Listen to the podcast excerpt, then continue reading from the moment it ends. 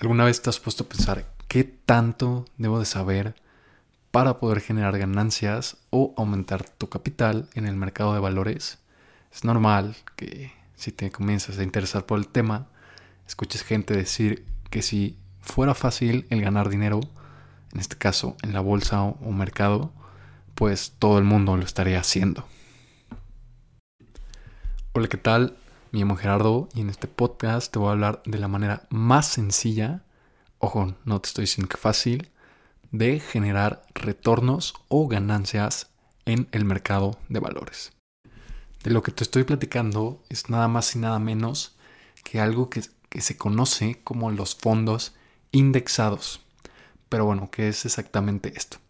Un fondo es aquel es aquella institución que va a tomar el capital de un de ciertas personas y lo va a invertir de cierta manera. Indexado se refiere a que va a buscar replicar exactamente algún índice bursátil. Esto quiere decir que si inviertes en alguno vas a simplemente estar invirtiendo en todas las compañías que estén en, ese índice. Si por ejemplo inviertes en un fondo indexado al S&P 500, bueno, pues vas a estar invirtiendo en las 500 compañías de mayor capitalización en Estados Unidos. Pero ¿qué tiene de especial estar invirtiendo en todas las compañías? Bueno, como número uno es la diversificación. Entonces, si estás invirtiendo en todas las compañías, no nada más vas a seguir ese dicho de que no pongas todos tus huevos en una sola canasta, sino que vas a poner, los vas a poner en la mayor cantidad de canastas posibles y esto va a disminuir considerablemente el riesgo que estás asumiendo. Y no nada más esto, sino que inviertes en ellas con base en su capitalización. Esto quiere decir que si por ejemplo Apple tiene la mayor capitalización en el mercado, bueno, pues una buena parte de tus inversiones se va a destinar a Apple o vas a estar invirtiendo en ella. Como número dos, sabemos que el mercado bursátil es un juego de suma cero. ¿Esto qué quiere decir? Si unas compañías ganan, hay unas que van a perder. Si por ejemplo el mercado en su totalidad da un rendimiento del 20% en el año, obviamente vamos a saber que hay compañías que tuvieron más, como 22, 25 o 27, lo que sea. Pero van a haber compañías que tuvieron menos, incluso negativos.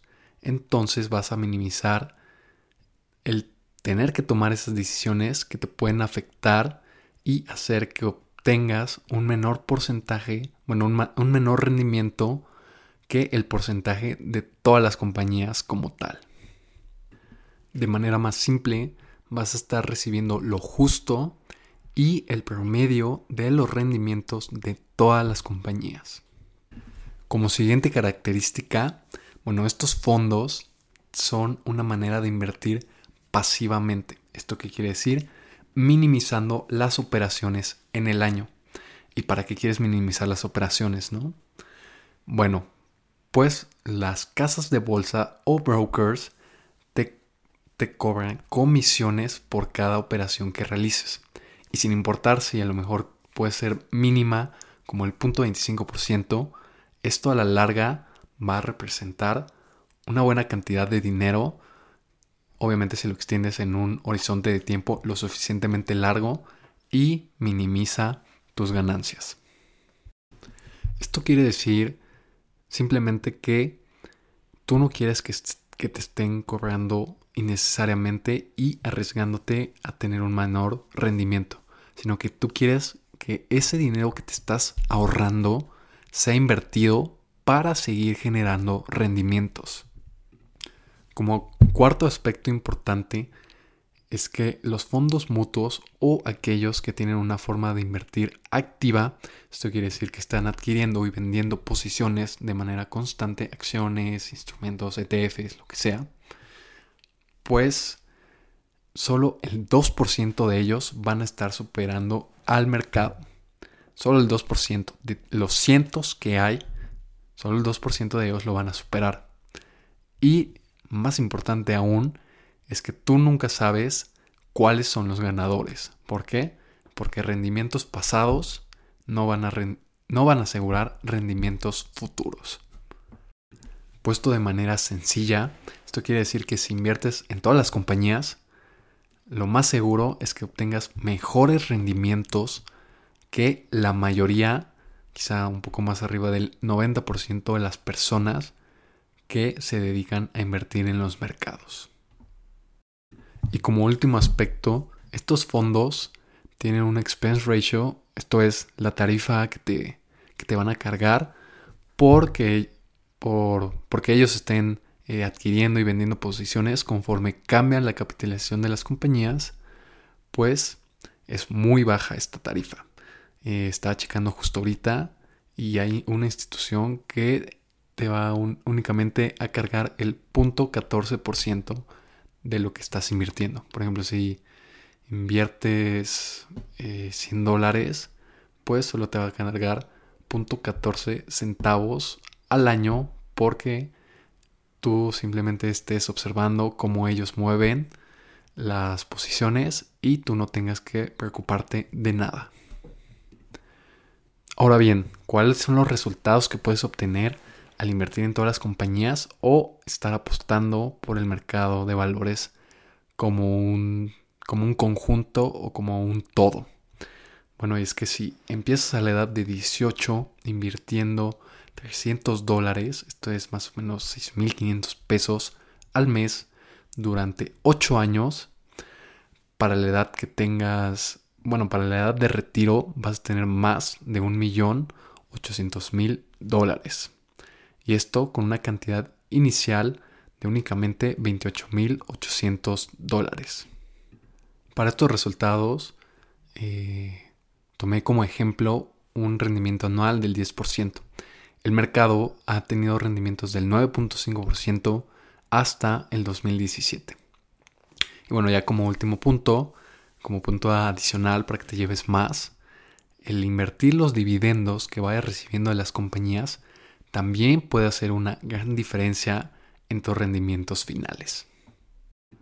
Por último, recapitulando y haciendo un pequeño resumen de todo lo que te platiqué, es que esto, los fondos indexados te permiten invertir en todas las compañías, o sea, tomar tu dinero y meterlo a todas las compañías posibles. ¿Para qué? Para que recibas lo justo, esto quiere decir un promedio de todos los rendimientos de las compañías en el mercado. Esto además no necesariamente lo tienes que hacer a través de un fondo, sino que puedes hacerlo por medio de, de ETFs, que son algo parecidos, pero simplemente fueron diseñados para que estén siendo comprados y vendidos de manera constante. De, igual forma, sirven para lo mismo si, si sigues el principio que te comenté de que mantengas al mínimo las compras y ventas. Esto quiere esto para seguir el dicho de eh, return decreases as motion increases. Esto quiere decir el rendimiento baja si los movimientos aumentan. Bueno, movimientos o operaciones, ¿verdad? Y bueno, ya para terminar, esta es la estrategia y manera más sencilla, sencilla desde el aspecto de que requiere el menor esfuerzo, pero no fácil porque tienes que estar, que ser constante con tus depósitos y reinversión de dividendos, así como aguantar esos periodos de rendimientos del mercado negativos como lo fue en la década de los 2000 a 2010, donde el mercado inició en cierta cantidad y terminó en la misma. Esto quiere decir quien invirtió ahí no ganó nada. Pero si aguantas esto, como te dije, es la manera más sencilla de volverte millonario al largo plazo.